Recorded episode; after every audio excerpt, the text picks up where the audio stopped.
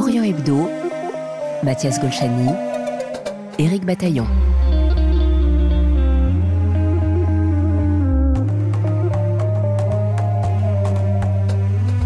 Le livre de Sarah Doraghi sur l'Iran, In publié aux éditions Plomb, explore la vie quotidienne des Iraniens et Iraniennes, leurs espoirs aussi décuplés depuis la mort de Marsa Amini en septembre 2022. Un livre riche et documenté qui s'accompagne de photos prises par l'autrice et d'une playlist musicale. Un entretien avec Sarah Doraghi à retrouver en podcast, soit sur notre site rfi.fr, soit sur notre application Pure Radio.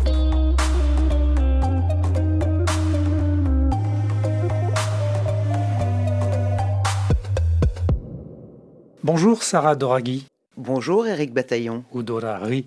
Dorari. Comme on dit en persan. Qu'est-ce qui vous a donné envie de réaliser euh, ce beau livre Iran in Out? Euh, Ce qui m'a donné envie, c'est euh, d'abord la situation en Iran. C'était la goutte d'eau qui a fait déborder le vase, comme on dit chez vous. Et je me suis dit, il faut vraiment raconter l'histoire des Iraniens évidemment les, Iraniens de l'intérieur, mais aussi les Iraniens exilés. Pourquoi? Parce que le monde entier a accompagné, soutenu euh, les Iraniens de l'intérieur parce qu'on a eu des images via les réseaux sociaux, on a entendu les histoires, on a entendu les cris, on a entendu des pleurs.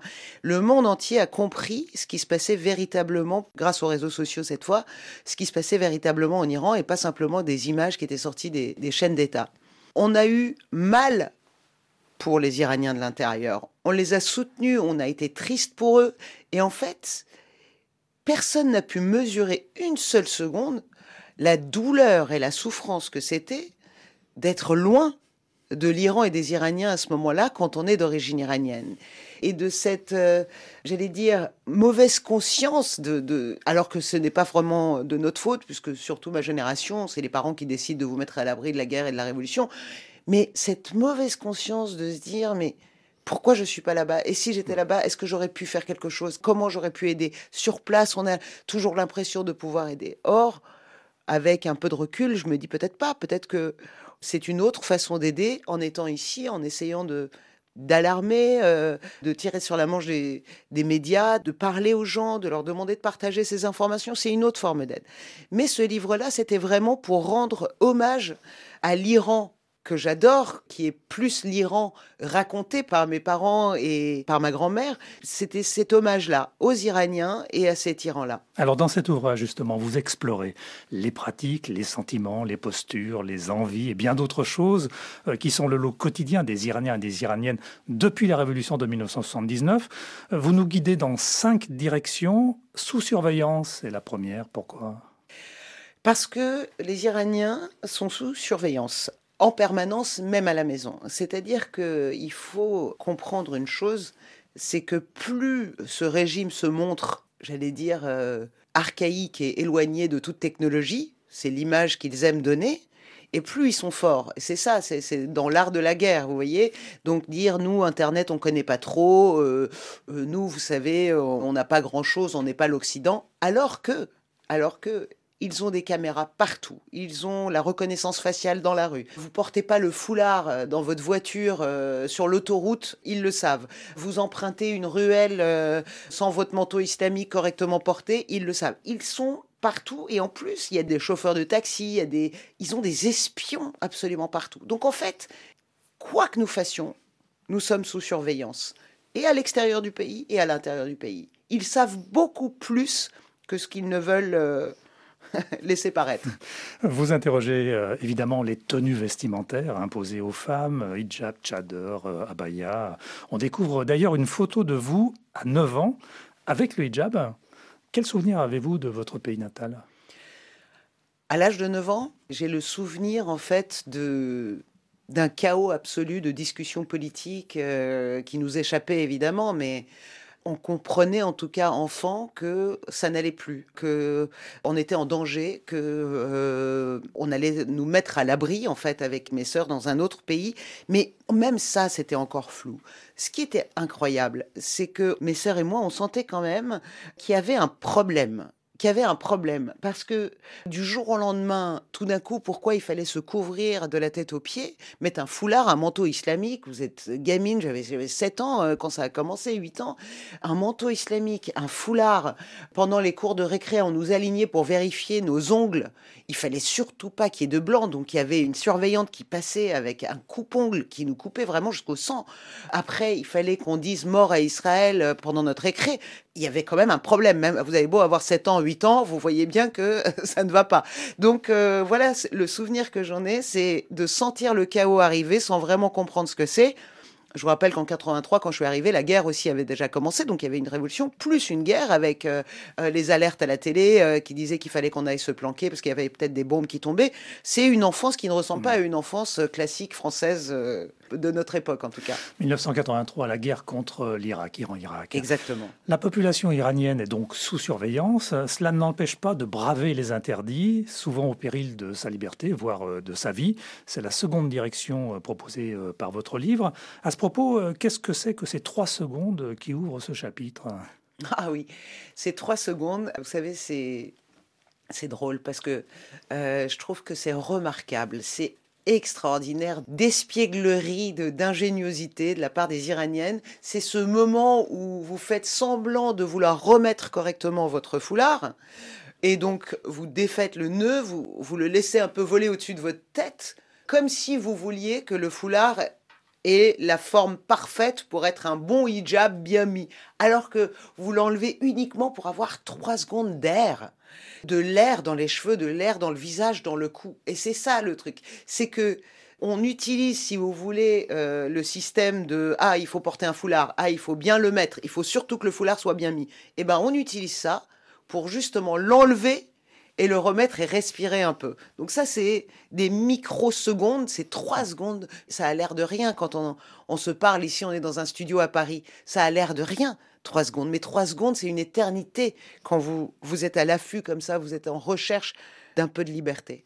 Il y a ces femmes d'ailleurs qui sont au volant, puisqu'on peut conduire lorsqu'on est une femme en Iran. Euh, c'est une chose sur laquelle les mollas ne sont pas revenus.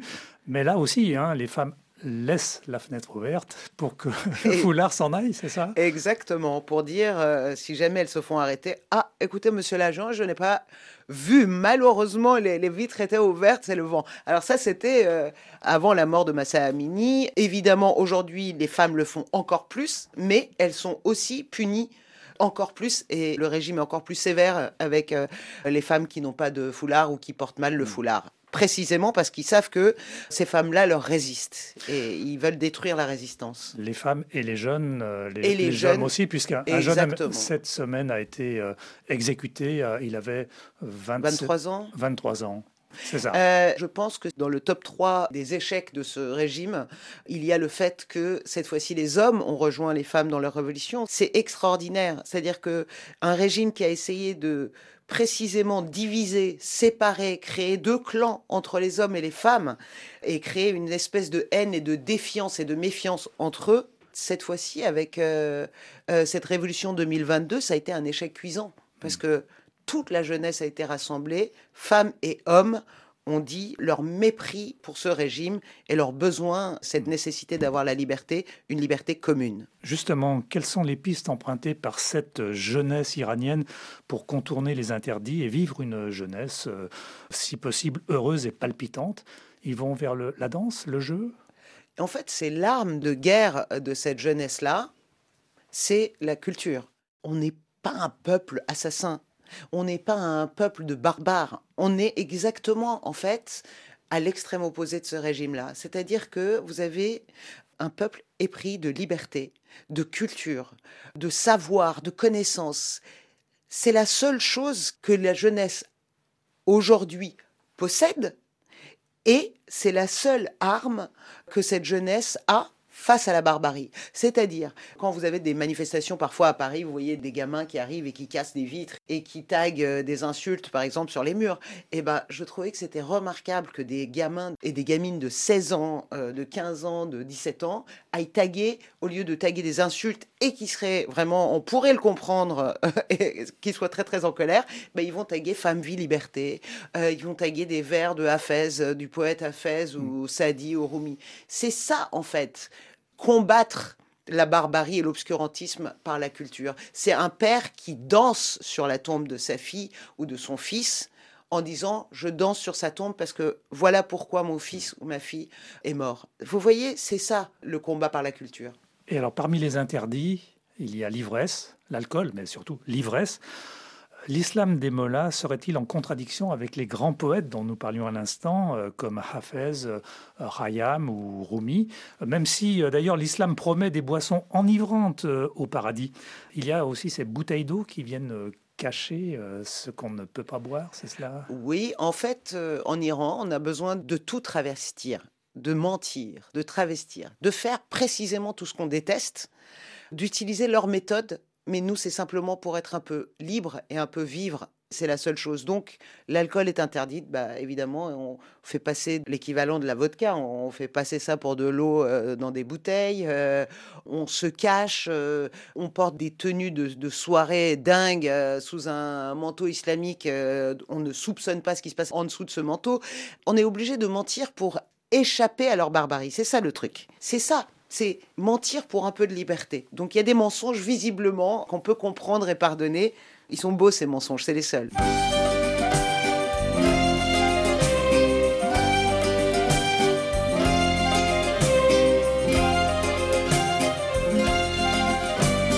Vous écoutez Orient Hebdo, une émission magazine bi-hebdomadaire de RFI, mise en onde et réalisée par Mathias Golchani. En studio avec nous, Sarah Dorari, pour son livre Iran In-Out, publié chez Plomb. Sarah Dorari, à la page 74 intitulée Incroyable, au pluriel et avec un point d'exclamation, euh, vous faites le constat que l'idéal de la révolution de 1979, son idée fondamentale, avait échoué. Quelle était cette idée selon vous et en quoi aurait-elle échoué? Alors l'idée fondamentale, c'était de réunir tous les Iraniens autour euh, d'un islam euh, qui unirait tout le monde, euh, dans lequel tout le monde trouverait vraiment sa place et l'envie de se battre pour cet islam-là. Or, là où il y a un échec cuisant selon moi, c'est que il n'y a jamais eu une telle faillite de projet. Pourquoi? Parce que c'est précisément en instrumentalisant l'islam, en le rendant politique, en utilisant cette religion et au nom de cette religion, aller violer, exécuter, pendre, euh, piller et reposer ça sur une religion, ça a complètement éloigné les Iraniens de la religion. Si seulement cette religion n'avait pas été utilisée contre un peuple, de supprimer ses libertés, de le tuer, de le piller, de le violer. Voilà. Donc, je dis que c'est un échec parce que c'est précisément eux qui, au nom de l'islam, ont voulu imposer une religion. Ils ont tellement failli qu'il n'y a jamais eu un tel recul, une aversion pour toute religion d'ailleurs, que chez les Iraniens après ces 45 ans. Oui, ça n'intéresse plus personne aujourd'hui. Exactement. Dans la troisième partie, vous soulignez la force d'un peuple, c'est son titre. Par exemple, ce fatalisme plein d'espoir que résume la formule Innis Bogzarad. Euh, cela aussi passera. Que doit-on entendre?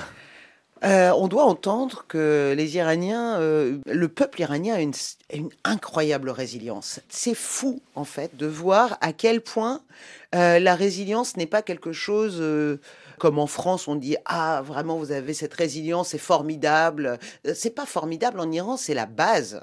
Vous devez être résilient parce que tous les jours vous devez surmonter l'insurmontable. Donc en fait, on arrive à un tel recul, à un tel mise en perspective que on arrive à, se dire on sait, ça aussi, ça passera. C'est du fatalisme. Non, c'est un espoir infini, immortel et incassable. Voilà. Les choses vont s'arranger. Les choses vont s'arranger. Et c'est une conviction.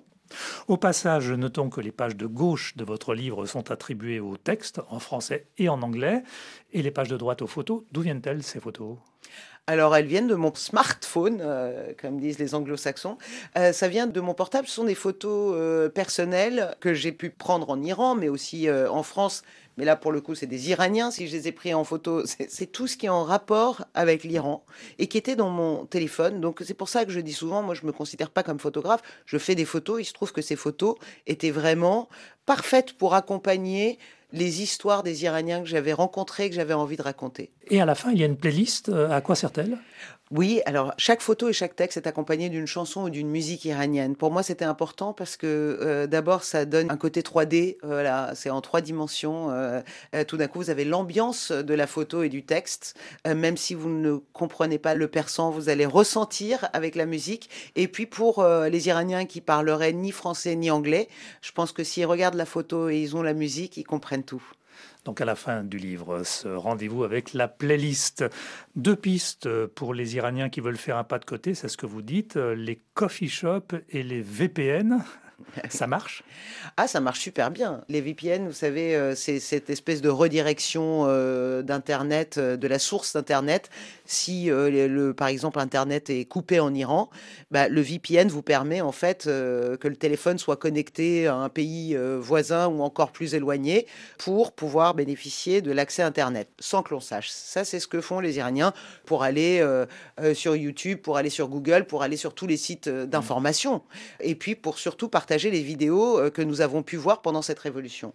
Et puis les coffee shops, c'est là où euh, effectivement euh, vous rencontrez la jeunesse qui se côtoie, qui au prétexte de venir prendre un café ou un thé, bah, va regarder une jeune fille sur la table de gauche ou un beau garçon à la table de droite. Voilà, c'est le lieu de rencontre sans que ça s'appelle comme ça. Quatrième chapitre, loin des siens, c'est la question de l'exil, loin de cette terre à laquelle on est profondément attaché et à tous ces membres de la famille que l'on a parfois laissés, euh, quittés, euh, mais certainement jamais oubliés. On lira avec amusement d'ailleurs l'histoire de Leila que vous racontez. Ce chapitre parle-t-il aussi de vous, Sarah Dorari? Alors, euh, ça parle vraiment de tous les Iraniens et de tous les problèmes que les Iraniens euh, et les humiliations euh, qu'ils ont dû affronter pour arriver jusqu'à un pays démocratique, jusqu'au pays de l'exil. Mais vous savez, l'histoire de Leila, il y en a tellement des histoires comme celle-là. C'est des moments dans l'enfance où on peut trouver un sens un peu un moment d'amusement en tant qu'enfant. On se dit ah tiens, je dois me faire passer pour quelqu'un qui a un retard mental, euh, ça va être drôle, je vais faire des mimiques, je vais faire des imitations. Et en même temps, vous voyez la panique absolue euh, sur le visage de votre mère qui vous accompagne, du parent qui vous accompagne, parce que évidemment, tu sais, ça me rappelle La vie est belle de Roberto Benigni. C'est vraiment, c'est ça. C'est-à-dire qu'on fait croire à un enfant que c'est un jeu, alors que derrière, mmh. c'est une tragédie absolue. C'est ça, en fait. les Iraniens ont tous vécu ça. On a tous une histoire comme ça. La dernière partie du livre évoque un souffle de liberté. Est-ce euh, celui qui est né dans le malheur et la mort de Marsa Amini en septembre 2022 oui, absolument, c'est ça. Je pense, euh, et vous l'avez très bien dit d'ailleurs euh, tout à l'heure, Eric, c'est que cette jeunesse-là, hommes, femmes aujourd'hui réunis, elle a cette volonté, elle a un mot en tête, elle a un but, c'est cette liberté et c'est la fin de cette théocratie, donc une démocratie libre et voilà, et ce mot liberté, c'est incroyable, c'est ce souffle-là qui est en train de les guider. Ils ont le vent de liberté qui les pousse et qui les fait encore tenir. Et plus la répression augmente, et plus les violences euh, de ce régime augmentent euh, vis-à-vis des manifestants, euh, de ceux qui ont montré une opposition femmes, hommes, jeunes, vous l'avez évoqué tout à l'heure, plus le peuple iranien est déterminé, c'est-à-dire plus la colère monte, et plus la volonté et la conviction que c'est leur fin, qu'ils signent leur fin en agissant de la sorte, est absolument évidente pour chaque Iranien. Et on lira avec intérêt la lettre au régime qui conclut ce chapitre et le livre. Merci Sarah Dorari. Merci à vous, Eric Bataillon. Merci de m'avoir reçu. Votre livre Iran In Out est publié chez Plomb, en rupture de stock actuellement, mais ce ne sera certainement que temporaire, euh, sous forme papier en tout cas. Il est disponible sous forme numérique. Retrouvez cet entretien sur notre application Pure Radio, rubrique Société. Réécoute possible également sur notre site rfi.fr. Orient Hebdo, merci de votre fidélité. Dans un instant, le journal.